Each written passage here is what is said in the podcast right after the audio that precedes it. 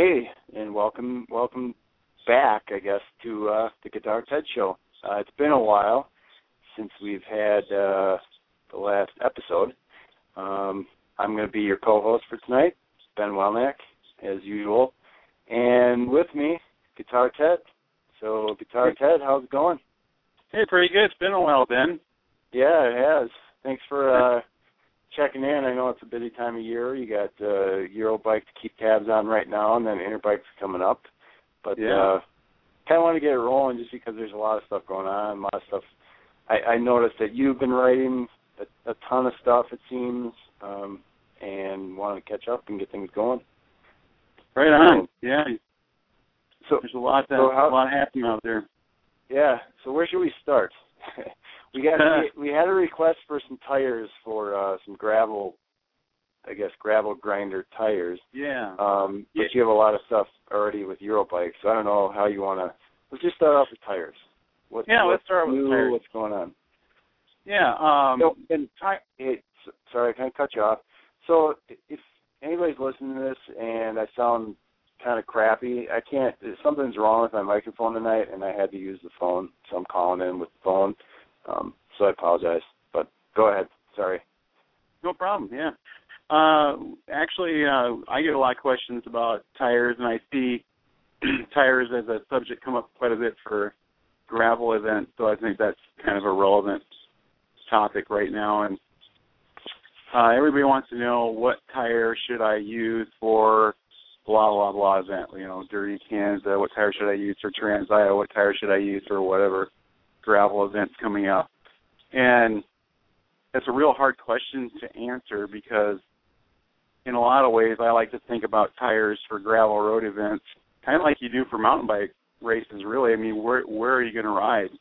Um, if you're riding, let's say, on the front range of Colorado, it's going to take a different tire than it would if you were riding in Moab, or it's going to take a different tire than it would if you ride here in the Midwest, or you know, you kind of try to match your tire choice to wherever it is you're riding and uh, whatever style ride you're doing. So I think that's the problem with the, with the gravel events. Is people don't know enough about the gravel road or the tires for them that they they can't make the connection. Like it's really easy to figure out what tire to use where you live, Mhm. Ben. I mean, you, you know what works best, and and uh, there's a there's a few tires that everybody really likes for where you ride, but when it comes to gravel, it's like an unknown entity.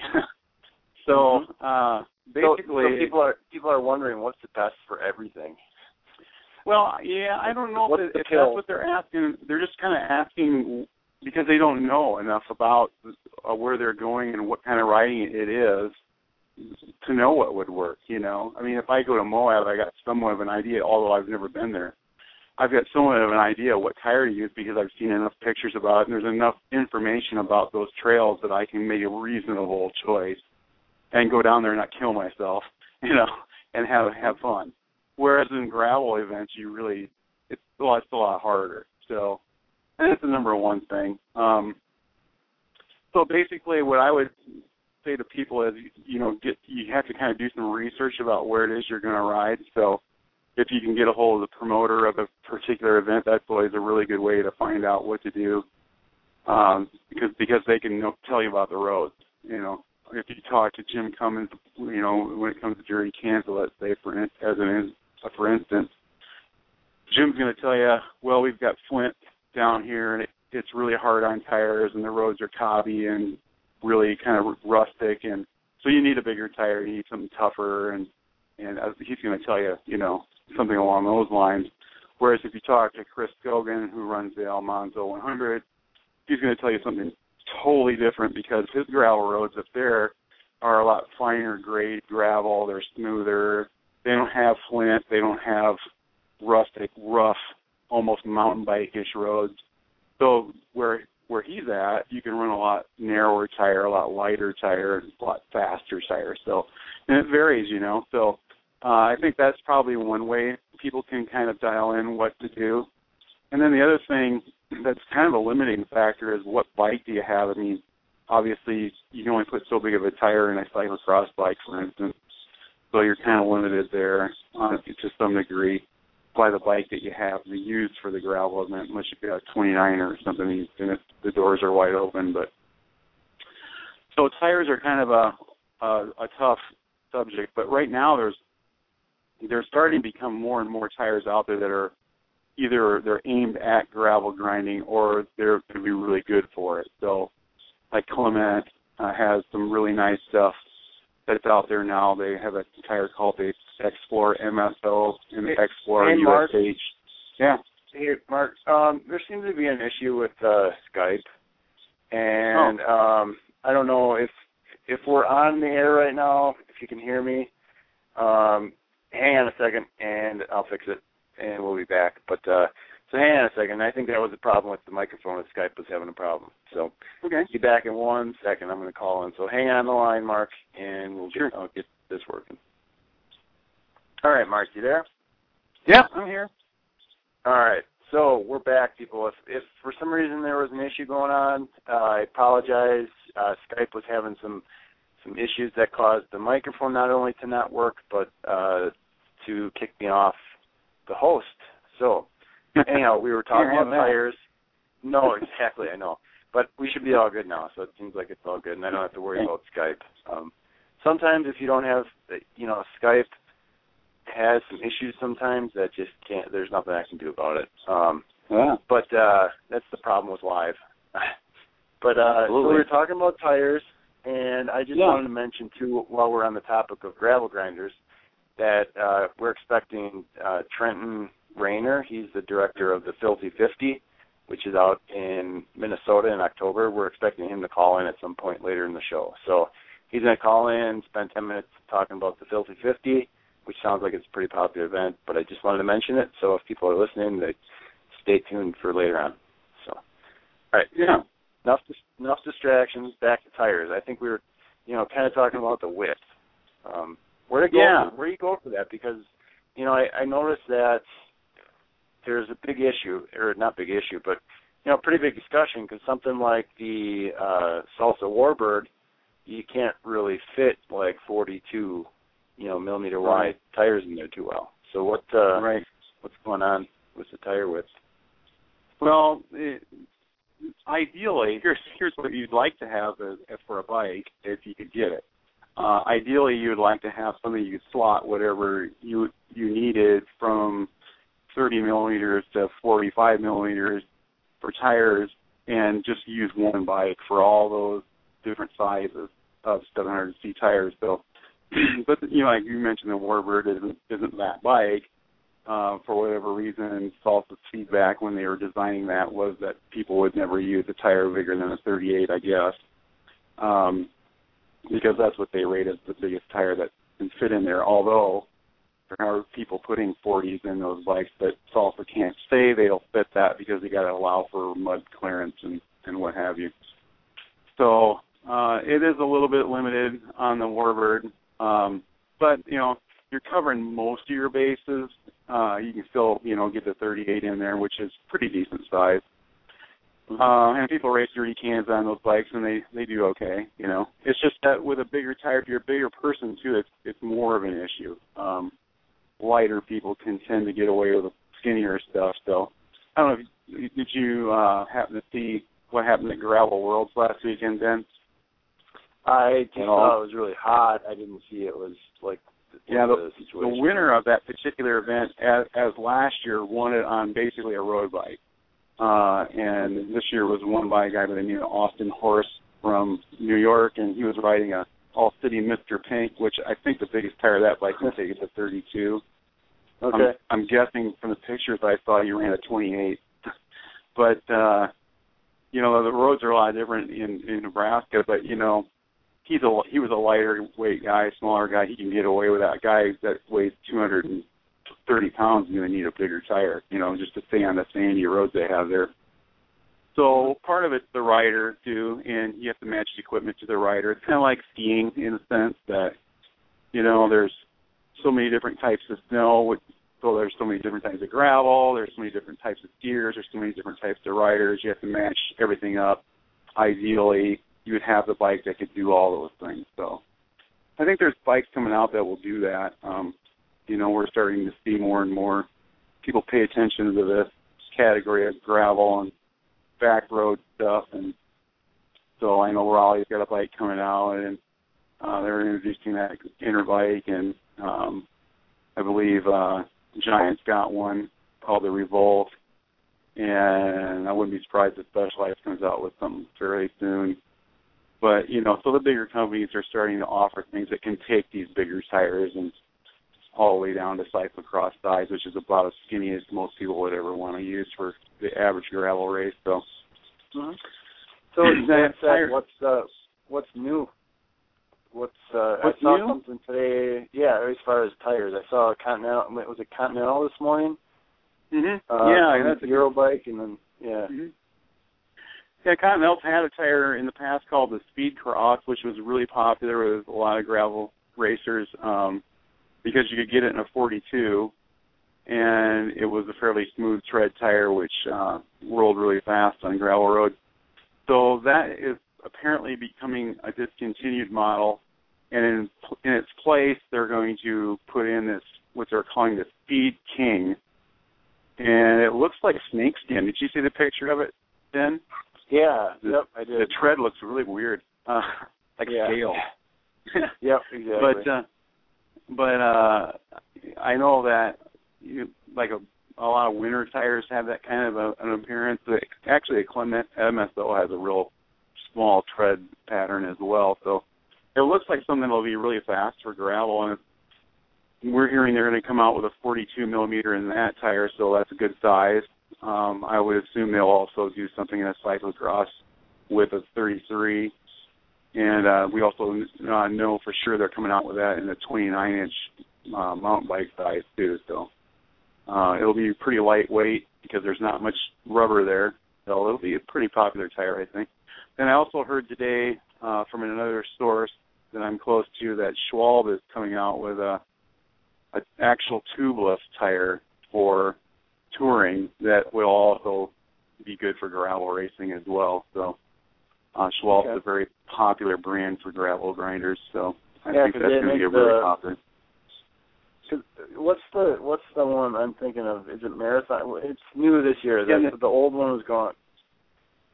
Yeah, the Marathon is actually a series of tires. So there's several different types of Marathon tires.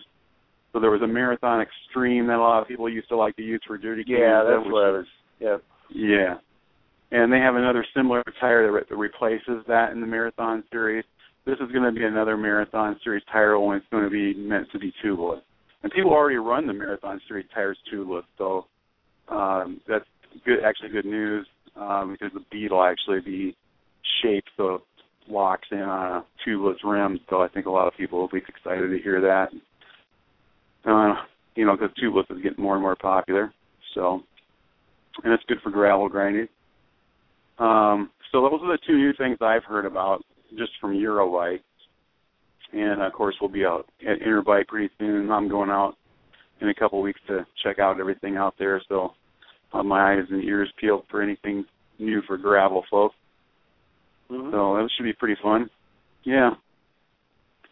It That's seems, what I've heard you know, so I far. wanted you know, I get, I want to get your thoughts on something. I, you know, I noticed that, you know, throughout the course of the summer, because I haven't really, we haven't really talked in a long time, but um, it seems, and I want your take on it. It seems like spring is gravel time, and summer becomes mountain bike time, and now people, once the fall rolls around, it seems like they're kind of getting sick of, not sick of, but kind of worn out on mountain bikes, and now people are starting to think fat bikes and gravel again. Is that kind Mhm. of is that kind of what you're seeing and kind of what you're feeling that people are thinking? Yeah, I, I I can see I can see where you'd feel that way. I I would say that maybe fall is more uh cyclocross time. At least I know a lot of people here in Iowa are starting to think about cyclocross. So, and I know on the West Coast that's very popular. The East Coast, so you know, it might be the gravel seasons the spring and early summer, then mount transitions to mountain bike stuff, and then it transitions over to uh cyclocross. But there's certainly a fair number of gravel events and popping up in the fall as well because I mean, think about it, you know, you're riding out in the in the rural areas where the colors are turning and stuff and it's really pretty, and why wouldn't you want to do that? So, right. Um, there's right. a there's a and lot of nighttime warm enough that you're not. Yeah. Yeah, I noticed that. Yeah. Yeah, it's kind of weird. There's no nighttime gravel event to speak of until after September 1st, which Yeah. is I don't know what, why that is, but it is unusual to no, notice that. So uh, Yeah. I know there's a couple I'd like to do uh, if I can get to them. Um, they're a lot of fun. Riding at night on gravel is a ton of fun. So Yeah, And that brings a lot up- of traffic on most of those roads. yeah, I mean you don't have that, and you're kind of out there in the dark, and uh, that brings up lights. Um, lights for uh, gravel riding at night. You know, some of these events are metric century, so you might be out there for six hours, and your typical mountain bike light might not cut it. You know, because on high, a lot of these uh, mountain bike lights don't last what a couple hours, three hours at the most. So they're starting to become more and more people looking at generator hub lights. Uh, I actually have a light that I got from uh, the test from Cantido Road, which is a German product called Trelock 950, and it's really kind of an interesting light. It's one of those all-in-one things that charges with a USB cord, so the battery's part of the head, and uh, it can run up to uh, six hours on high, which is Oh, they they go by lux, but I would say it's probably about 150 lumens, 200 lumens somewhere, and that's plenty of light for gravel riding. And uh, if you put it on a medium length, you can get 18 hours out of it. And low goes up to 45, but low is pretty much useless for anything other than a flashlight. But um, but that's still pretty amazing. The the LED technology out there now it's crazy.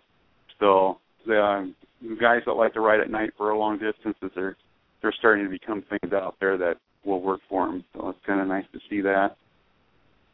Um, yeah, so definitely uh, things are transitioning over to fall and different kinds of events and uh, nighttime events seem to be popular. Then I don't know why that is. Yeah. So, yeah. So let's uh let's kind of switch gears here. You know, Eurobike. Everyone's seeing everything going on with Eurobike um, mhm. because it's like a constant stream of pictures and like updates and hey, we won this and we won this award and look at this new bike. And is there anything that you've seen that kind of stuck out already that you're like, whoa, hang on a second, I didn't really expect that. Yeah, kind of. Um, I don't know how many people out there are familiar with Breezer bikes, but uh, Joe Breeze is the head of that company, and he made the first purpose-built mountain bike in 1977, so he goes way back. But anyway, um, he's mostly known these days for like hardtails, and he came out with a line of carbon uh, 29ers, you know, and uh, so you know that fit, fits his image. But now he's got this full suspension bike that has 160 millimeters of travel on either end with 27.5 wheels and kind of one of those enduro category bikes. And people are like, "Whoa, wait a minute, um, that's Joe Breeze did that?" You know, that's kind of bizarre.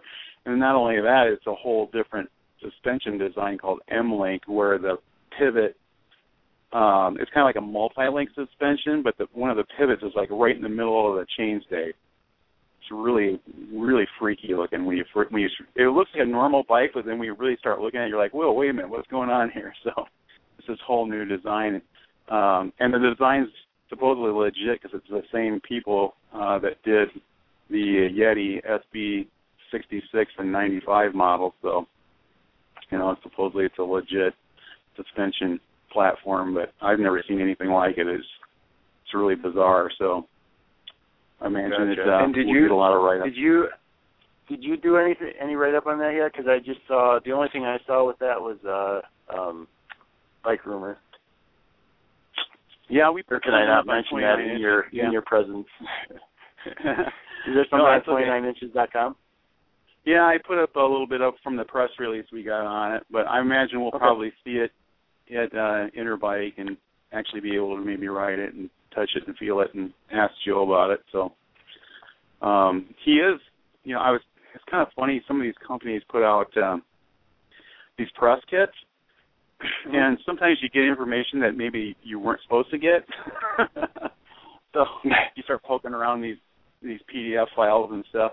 And so I found a PDF file in their press kit that showed where they designed a 29 inch wheeled version of this bike. So I don't know if they're actually going to come out with it or not, but they obviously worked on it. So um, I wouldn't be surprised if that's a, an announcement coming up in the future. So, but the press release didn't say a word about the 29 inch wheel. So kind of a kind of a very deep down inside of there. I discovered that. So um, typically, what we're seeing now, and I'm sure you've noticed it too, Ben, is that the the 27.5 stuff is long travel, enduro, all mountain kind of stuff, and then your trail bikes and cross country full suspension stuff is 29 inch wheels, and that's kind of looks like that's what Joe Breeze is doing. So, from what I can tell, mm-hmm. so that's the big yeah, so, surprise for me. You know that that okay. bike. Mhm. And so what uh you mentioned 27.5. How is it? uh I mean, originally, you know, I I think you had mentioned, you know, you had written a few different things saying, you know, how the how the industry, I guess, is pushing it more so than the customers wanting it. Um, mm-hmm. Or you know the customers, eh, you know, demand, I guess. Um, so what's it looking like now that we're, you know, I would say a year in from the big push. Oh yeah. Um, what's the scoop now with Eurobike and where are we at with the 650Bs? Well, it's getting to be a bigger push. I'm I'm sure you probably saw where Giant is pretty much dedicating their whole mountain bike line to that wheel size, which that's kind yeah. of a shocker too. Um, so yeah, I mean they're they're all in on it. So uh, whether that actually works out for them, we'll, we'll see. But obviously, there's other companies uh, from the smallest you never heard of these guys to you know giant and everything in between. Everybody's got some sort of a 650B 27.5 inch wheeled bike. So most of them again are are seem to be these enduro rigs with a six inches of travel or so. And uh there's some that are you know cross country bikes and there's some enduro hardtail things in there mixed in with it, but it seems like long travel where that wheel size is finding a home. So, but I, I fully yeah. expect that that the whole thing is basically because the industry has gone so far into it that I, I, I expect within two or three years there you won't see any 26 inch wheel anything, except for maybe downhill. So, and I know that's got a lot of people mad because they go to Pinkbike and read their forums and people are just going nuts about that. How they, they think that's really stupid and it's getting force fed to them and yada yada yada. So there's a lot of people upset well, about it. any of those know, people, any of those people are free to buy up all the goods and uh start their own little 26 inch deal, right? Yeah, yeah, um, yeah. But so can can you just explain? So people, you know, especially now with with Eurobike, Interbike, can you just quickly explain why why the 27.5 and what's the 650B? What's the why do people use both? As far as people the names for it, yeah, people are going to see these 650B and 27.5s being thrown around a ton in the next month. So can you just oh, yeah. explain for somebody that's wondering, like, why the hell do they do this? well, originally uh 650B was always the name for that wheel size because uh that described the actual um the ISO bead uh actually I should take that back. The ISO bead's 584 there's so many monikers for this stuff. It gets me confused. Uh, 650B was basically described the rim size. So you could put whatever tire you wanted on it, but the bead would fit this 650B uh, class of rim. So in 29er parlance, that would be uh, um, 700C. So everybody's heard of that. So uh, that that's the same kind of uh, scale that they're using for this other wheel size. It's called 650B. So if you hear 650B, basically that's like saying 700C. So that, that makes sense. That's just rim size. You put whatever tire you want on it. 27.5 supposedly is the actual outer diameter of the wheel with a with a fat mountain bike tire on it. So if you were to measure, take your ruler and measure from the ground to the top of the tire, it would roughly be about 27 and a half inches that's something that actually was coined by Kirk Pacenti when he started pushing the mountain bike tires for the 650B rims, and uh, he didn't want to. Uh, he didn't want to. Eventually, he didn't want to be categorized with 29ers, so he flip flopped and went to 650B.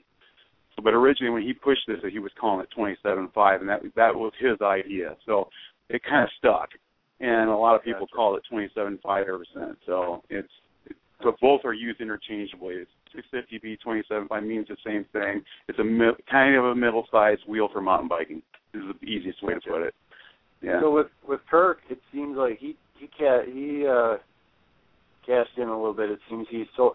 I saw something like he sold back his tires back to uh who's doing was it Panaracer maybe? Panaracer, yeah. Yeah. So he was the man. I guess that kind of was there to begin with. So he, Yeah. good for him. Yeah, it was Um, it was uh yeah, it was basically his uh his baby to start with in 2007. Uh and uh he pushed it for several years. He made rims for it and he made a few different uh tire models available for it like you said made by Panaracer. And now that it's taking off with the industry, he like you said he cashed it all back into Panaracer and and so yeah, he came out of it okay, but I don't know how much money he spent trying to push it early on, so maybe it's a wash. you know. Yeah, it seems like he's got plenty of other things going on though, so he Oh yeah. he'll do fine. Yeah, um, he's a smart guy. Yeah. So with with that, um, I kind of wanted to uh, switch gears again on you um, and catch up Sure. a little bit. Uh, Trans Iowa. I wanted Mhm. to ask you. You got, uh, you know, you you had written about it a few different times. You have it up, uh, kind of all over, and there's been a lot of questions and stuff. What's going on for 2000 or, or version 10? Yeah, version 10 is coming up next year, so 10 years of this crazy race that Jeff Kerkove and I cooked up, which I can't believe it's 10 years already. Um, so yeah, a, a lot of people over the years have said, "Well, are you guys ever going to do Trans Iowa the way it originally was conceived, which was from the west side of the state to the east side of the state of Iowa?" And we changed that in year three because it was just so hard to, for us to do it. Uh, and then you have racers who end up 300 miles away from their car unless they've got another person to ferry it for them. So just logistically, it was a nightmare, you know, for for an event that we weren't going to charge any money for. So we went to a loop format, which that was an idea we got from Dirty Kanza. So it just made everything way easier. So ever since the third one, it's been a loop. But as a, I've always had questions over the years. When are you going to do cross? I'll come back and do it if you do it cross state thing, you know. So I thought, well, I don't really want to do that. But then I got an idea talking to some people, several different people, kind of were involved in this. But essentially, it boils down to uh, I'm setting up a basic uh, loop or a route across Iowa using some of the old routes that we came up with in the early days, and it'll go from the west to the east, and people can um, ride this route that I'll publish the, all the cues for it and everything will be online, and uh, all they need to do to be part of uh, I'm calling it the Trans Iowa Masters program because uh, it's kind of like uh, you have to do your research and then you actually have to do the work and then you at the end of it all you have to write a report with pictures and send it in to me.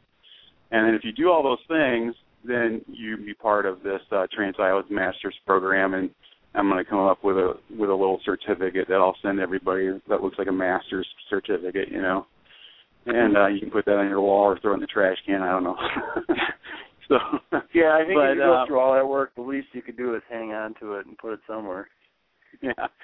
So uh, it, it's going to be for, a period of about three months in the summer next year, where you'll be able to do this. And I got all the rules and things written up on the Trans Iowa website. There's a special page for the Trans Iowa Masters program, and there's a lot of people really excited about it. Uh, I got a lot of great feedback about that, and um, I actually kind of stole some of the idea from guys in uh, Canada that uh, they actually came and did the second Trans Iowa, and, and they got inspired to do this thing called Operation Muerto, where you have to ride across the uh, province of Manitoba all in one shot. And they're I'm, basically I'm using all their ideas for this master's program thing, and just tweaking them out a little bit for tell my you weren't supposed to tell people that. What's that? you weren't supposed to tell people that. You were just supposed to let them let them think. Uh, well, it all kind of is a big circle because I I heard back from those guys at Operation Muerto, and they said, "Well, thanks for you know telling everybody that we're your inspiration, but actually you're our inspiration." So it's just a big circle of crazy Yeah, people that yeah. are coming up with these. Yeah. So hey, yeah, and we uh, you know speaking of speaking of gravel, we have uh Trenton on hold here. So okay, let's uh, great. let's get him on, talk for you know, talk for a little bit, see what's going on there and uh kinda go from there. So Yeah. all right. Hang on a second. Trenton, you there? I'm here. Hey, thanks for joining Hello? Thanks for joining the show. Yep, you there? Yeah. Thanks for having okay, me, guys. Cool. Yeah, no Hey, problem. Trenton. Uh, and we uh, I did a little uh, intro, I guess, earlier just to say that you'd be on the show, um, but we were having a little bit of technical difficulties with Skype. Um, Oh, I don't know if anybody heard, but I'll let you do a a little introduction after I just say that uh, Trenton is uh, you're the race director for the Filthy Fifty, correct? Correct. Yeah. So let's, uh, you know, we got a little bit of time here. Let's uh, have you just kind of give a quick intro of what the Filthy 50 is, how it got started, um, you know, what it's all about. Yeah, sure. I'd, I'd be happy to. Um, the Filthy 50 is uh, something that's so new it hasn't happened yet. Uh, that's how new it is. Uh, it's our inaugural year this year. Uh, the race goes off, the ride goes off October 13th, which is a Sunday. Um, it leaves, or it starts and ends uh, in Stewartville, Minnesota, the town that I grew up in in southeastern Minnesota. Um, the majority of the ride is is gravel. I'd say about 96% of the ride is gravel. Um, it's a 50 mile ride, and it's free. Um, I guess those are the, the nuts and bolts. Um, uh, Yeah. yeah. So what, Yeah, uh, Trenton, that's, why, uh, did you, why did you decide to uh, get that going? Well, um, a few years back, I I started uh, uh, riding gravel with my father, who still lives in Stewartville. Actually, I'm living in the Twin Cities. I'm actually calling in from Minneapolis here, where I've lived for over a decade. But uh, yeah, I've I've been visiting my father and my my mother who live down there, and and uh, about few years ago, my my father decided to get back on the bike. He'd ridden a lot, kind of raced back in the '80s, and and uh, realized after a visit to the doctor he had to get fit again. So I'd I'd stopped down and we started riding some of the old gravel roads that I used to I used to try to avoid when I was a kid. Actually, I'd I'd wipe out on my BMX bike and get you know lime rock in my leg, and my mom would have to pick it out. And gravel was no fun growing up, but uh it's kind of funny thinking thinking about that and then going back and and riding it on purpose. um, but that's what I've been doing, and there's some beautiful roads down there. For anyone who's ever ridden the uh the notorious Almanzo 100 or any of those related races that Christopher Skogen puts on. Hello? Yep, Yeah. we're here. You still there? Yep, we're there. Sorry. Still there? Sorry. Okay. Yep. I yep. lost you there. Um, Oh. yeah. So uh, for anyone who's ridden those rides, uh, the Filthy Fifty country is right there, right, uh, right, cuddling up next to uh, Almanzo country. So you kind of get an idea of of the uh, the beauty and the gravel, um, the roads. Uh, we actually uh, have about two to three miles of of um, uh, a segment on the on the route that does overlap with some some of the old Almanzo route. So so anyway, uh, that's uh, uh, I guess the, a little bit about the the route itself.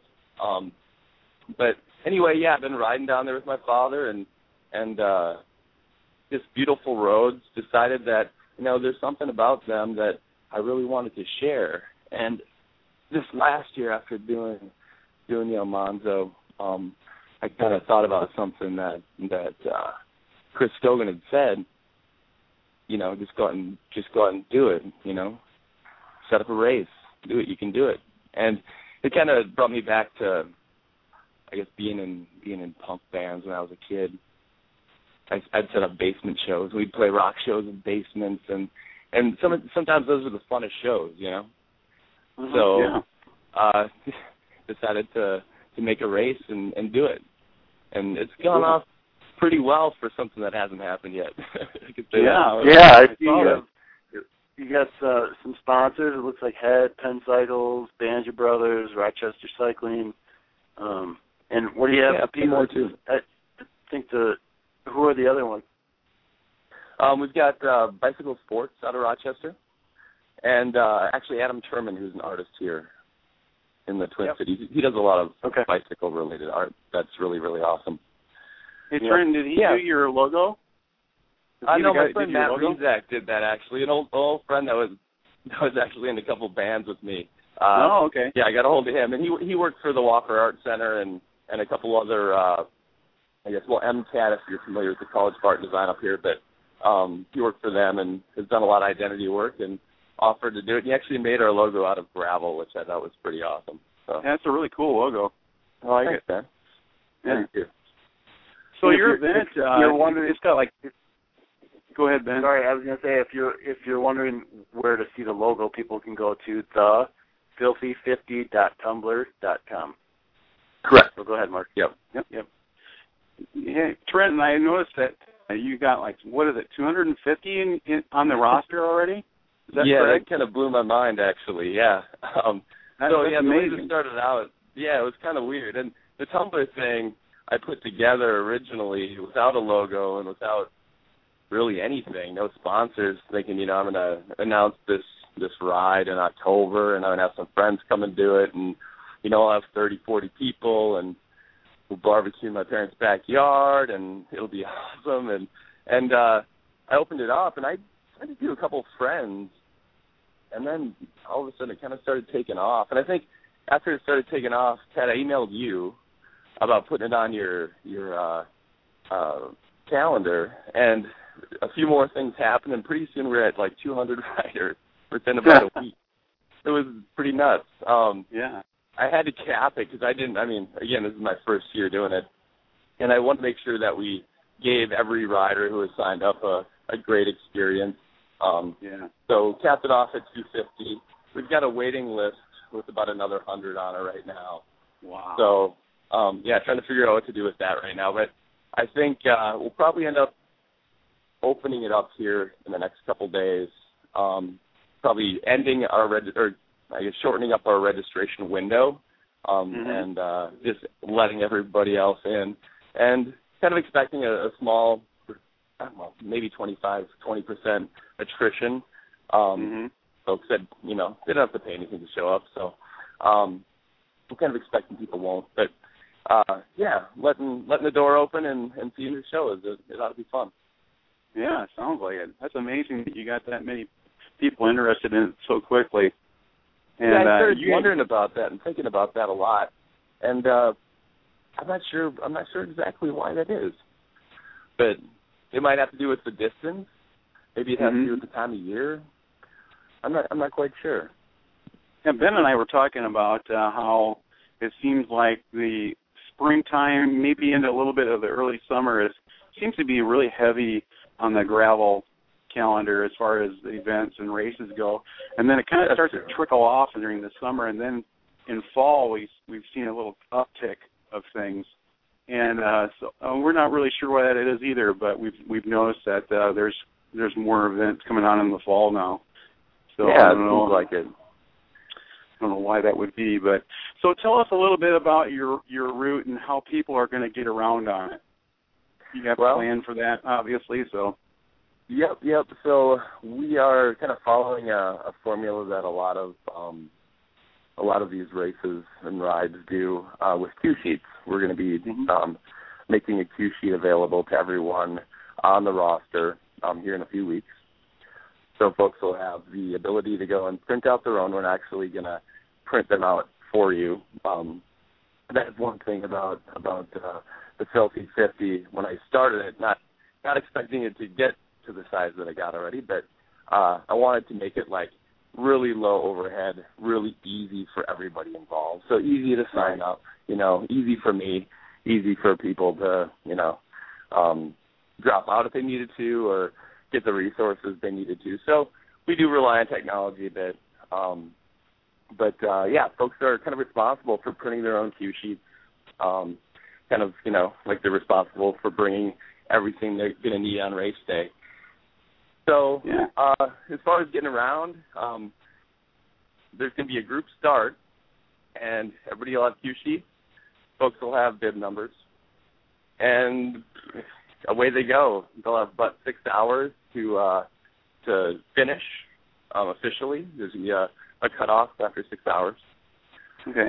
and that's that's kind of it. Um, again, Nice.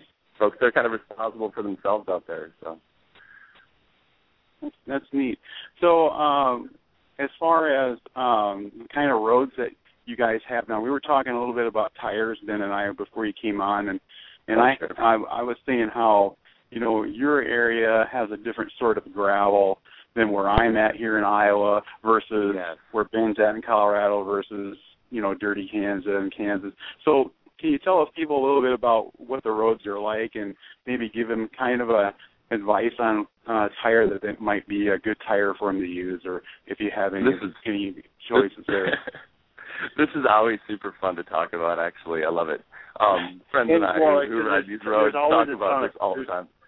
Yeah, there's always a ton of questions like everywhere about tires. So it's, it's a Exactly, never. and everybody has an opinion too. Yeah, Yeah. I know. Oh, yeah. Everybody will tell you the best tire to ride gravel, and and I don't know. I'm I'm no veteran, but in my experience, there's no like best tire for all gravel, and that's because of what you just said, Ted.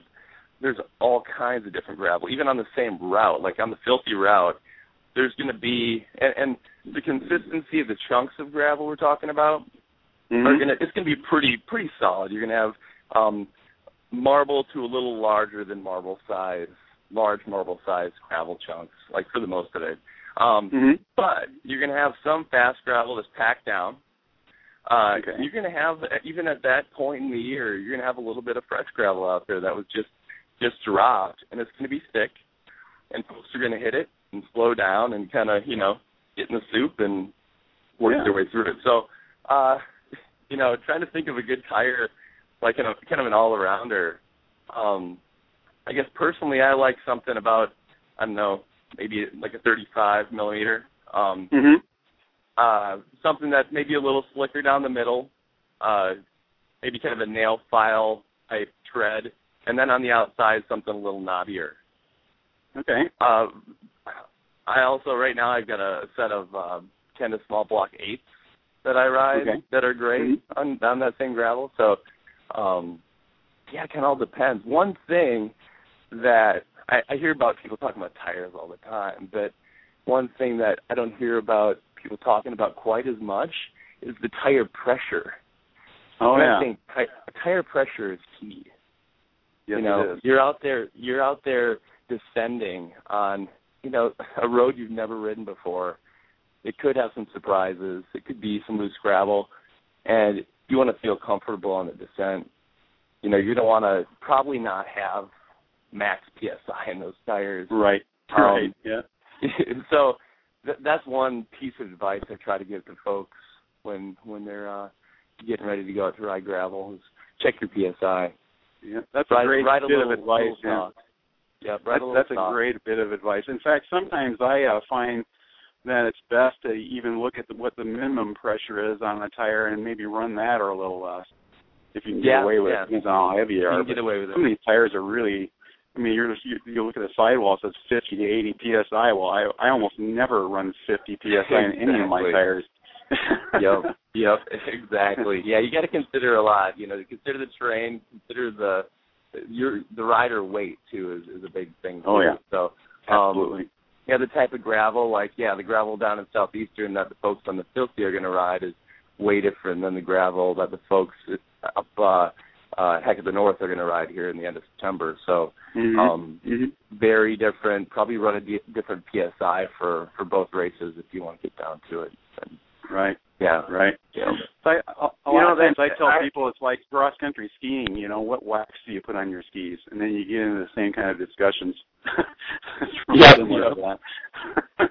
And you know what gets lost? I think it's a it's a really good point because what gets lost is, oh, I, I got to get this bike, I got to get this bike material, I got to get all this stuff, and it's like thousands of dollars. When really, you could really, unless it's like a tank, right? Unless you're like pulling right. somebody in a cart, um, that you just spend the money on tires, dial your air pressure, and you're yeah. good on pretty much, you know, that. That's and right. It's like Agreed. skis. It's like skis because if somebody has, you know, a hundred dollar pair of skis that are the right, you know, flex for classic or even uh, uh, skate, you know, the right flex, the right wax, you can have a hundred pair of hundred dollar pair of skis that outperforms like fancy schmancy stuff. It's just oh yeah, people overlook yeah. And that that brings up a great point, Ben. And I'm sure Trenton, you're you're going to see this when you have your event in October. But people are going to show up on a wide variety of bikes, and yeah. you know you can bring a 29 inch mountain bike hardtail. You can bring a 20 old 26er. There'll probably somebody will show up on a fixed gear messenger bike. I mean, I've yeah. seen all these kinds of things written on gravel, so it's it's, it's like a crew of of fat bike guys that are excited about doing it on their fatties too. So Absolutely, that's going to yeah. happen. And who knows? We Yeah. can have snow. It's Minnesota, so they'd be happy. I'm sure. That's true. that's true. But yeah, I, I think that's one of the things about gravel events, and I, I get the kind of feel from your website, Trenton, that it's kind of an all-inclusive event. I, I like kind of like what you said: come and race it, or just come and ride it.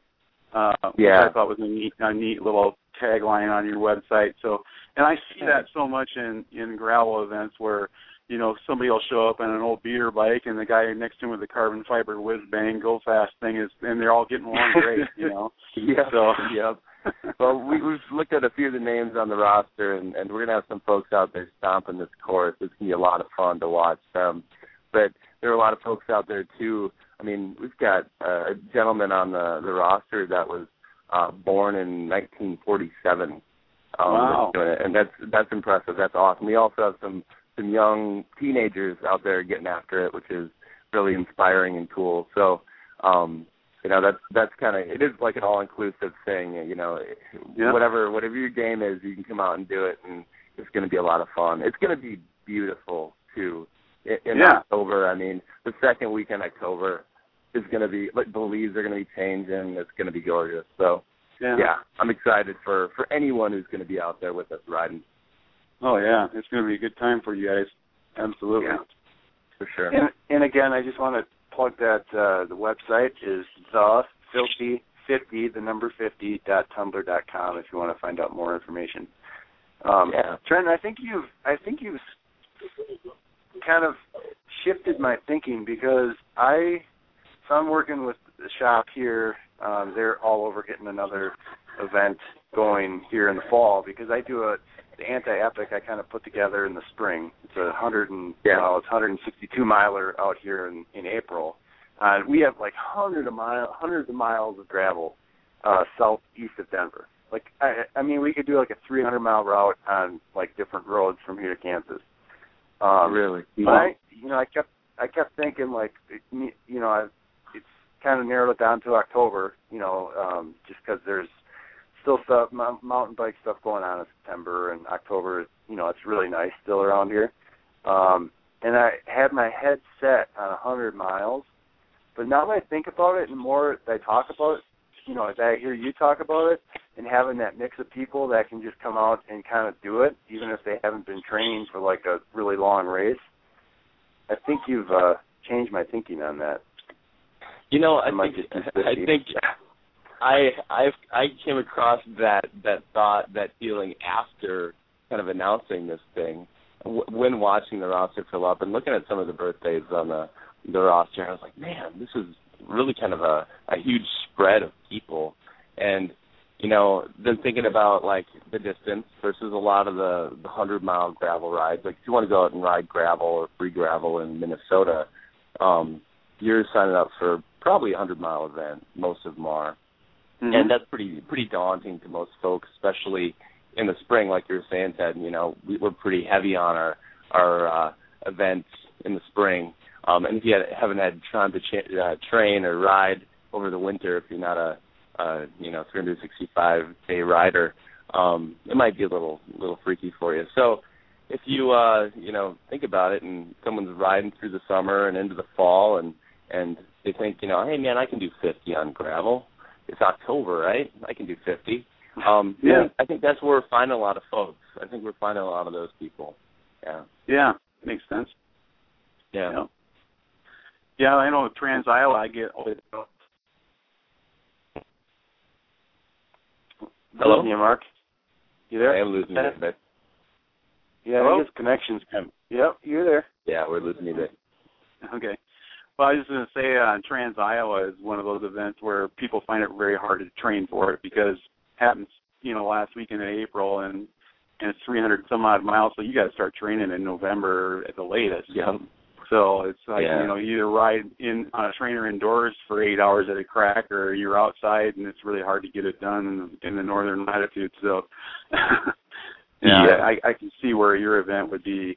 You know, people have been riding probably most of the summer, and they feel fairly confident in their fitness and and uh, Yeah. want to give it a give it a go. So I think that's great that you offer that for for those Yeah. people. There've been some folks too that that do the centuries and and they look at it like, hey man, this is going to be like a party ride. This is going to be a lot of fun. We're going to go out and, hmm and blast fifty, and it's going to be a great time and and a Oh, little yeah. less suffering maybe, and and that's that's fine too, you know. So Oh yeah, yeah, fun quotient. the, the other aspect too is it's not an all day thing, right? I think there's Right. been a, I've seen a trend, especially this summer, with you know like the NUE series, the hundred milers. Like they started off pretty strong, and then all these events came, and now people figured out like, oh man, it takes a lot of training to do good, and then I have to race all day. So all day Saturday, my spouse and kids are waiting for me. Then I'm a pile of trash for the rest of the weekend. You know, Yeah. so like they don't get to hang out with their friends because they're too tired, and then they spent the whole weekend and it's gone, and they didn't really get, you know, they got the race out of it, but for the mass of people, you know, like you said, that guy that's, you know, what sixty five years old, like he can't just go out and do that. exactly. Yeah, yeah. Yeah. Or like, or the Yeah. young person like you, Ben, that's got a family. Like you just said, you know, your kids are at home and you Yeah. come home all wasted and. oh yeah. Yeah. Yeah. So you've been there you- too, huh, Ben? Unless unless you've trained your unless you've trained your family to accept that as normal, then that's a different story. But we won't go there. Um, well, I'm here. You know, I'm here hosting mountain bike radio, so if that tells you anything. There you go. Yeah. But yeah, they got to get behind Cool. that. That's good. yeah. So thank you. Uh, you know, I think you've now I'm all motivated to get this thing rolling. Huh. But anyhow, um, yeah, I like that 50. That's a that's a good idea, and act- you know, kind of talking to you, getting the vibe of what it's all about. I I really like that. Hmm. And it wasn't like an intentional thing, mind you. It wasn't like I'm Yeah. gonna do 50 to Yeah. like get this crowd or something. It was just like Yeah. this is going to be a fun 50 miles. The route was in in my mind. It was beautiful. It was done perfect, and then it turned into this. Why why are so many people signing up for this? This is this is really Yeah, it's interesting. You know? Yeah, Yeah. Yeah. So that's cool. yeah. Well, thanks All for right, sharing that cool. with us, Trent. That's awesome. Yeah. Thanks a lot for having me, guys. I appreciate it. This is fun. Yeah, no problem. And I was going to mention too, you we had exchanged a couple emails, and you had just gotten back from like a big trip. Um, Oh yeah. Yeah. and I, we're I'm gonna I'm gonna I'll shoot you an email. We'll get you on. Uh, we'll record something up for uh, to discuss that trip. How's that sound? Oh, nice. Uh, yeah, yeah, I'd love to. It was a lot of fun. Yeah. I flew over to to Scotland and and rode 500 miles in five days across Wow. Scotland and Ireland. It was a good time. Yeah, That So I- sounds I- awesome. And just from talking to you, I think you'd have you wouldn't have a hard time filling uh, some time telling stories. So I'm, I yeah. I'm kind of I'm, Some yeah, people enjoy that about to- me. Some people don't. Oh no, Yeah. it's fantastic. I mean, we wouldn't be here talking if we didn't like talking, right? So Great, great. Yeah. cool. Well, I can tell. Right, I can cool. tell some So we'll- stories. So Yeah, cool. So we'll be in touch. Um, and again, people, if you want to find out more information, I will link. Uh, I'll link it in the show notes on mountainbikeradio.com. But it's Awesome. filthy50.tumblr.com. So yeah, right right, on. And cool, and if anybody's interested, please sign up like now. um, yeah, we'll probably we'll probably close off registration here in the first couple of days of September. So. all right, That's great. cool. All All right. right, thank Thanks, you very much, Trent. We'll we'll Thanks talk a lot, to you later. guys. All right, Yep, take care. yep. Bye. Yeah, so that, Mark, that uh, interesting. Yeah, that's a really get, fascinating uh, dynamic he's got going on there with the yeah, 50 guess, and all the know, people interested. Yeah, in huh. I I'm just I, you know, I have my head so deep in like racing this endurance stuff and like you know, always focused. Like I'm training for, you know, I just resting up now, but I'm doing Vapor Trail next weekend, which is, you know, wow, 125 yeah. miles across high country at night kind of thing. And yeah. I guess I have my head so stuck in like the hundred and longer stuff that I kind of lost track. And just talking to him, it's like it really is something that any average dude, even if they stop riding for a month, they can just come out and be like, ah, I can handle it. I'll just come out and ride and sure. see how it goes.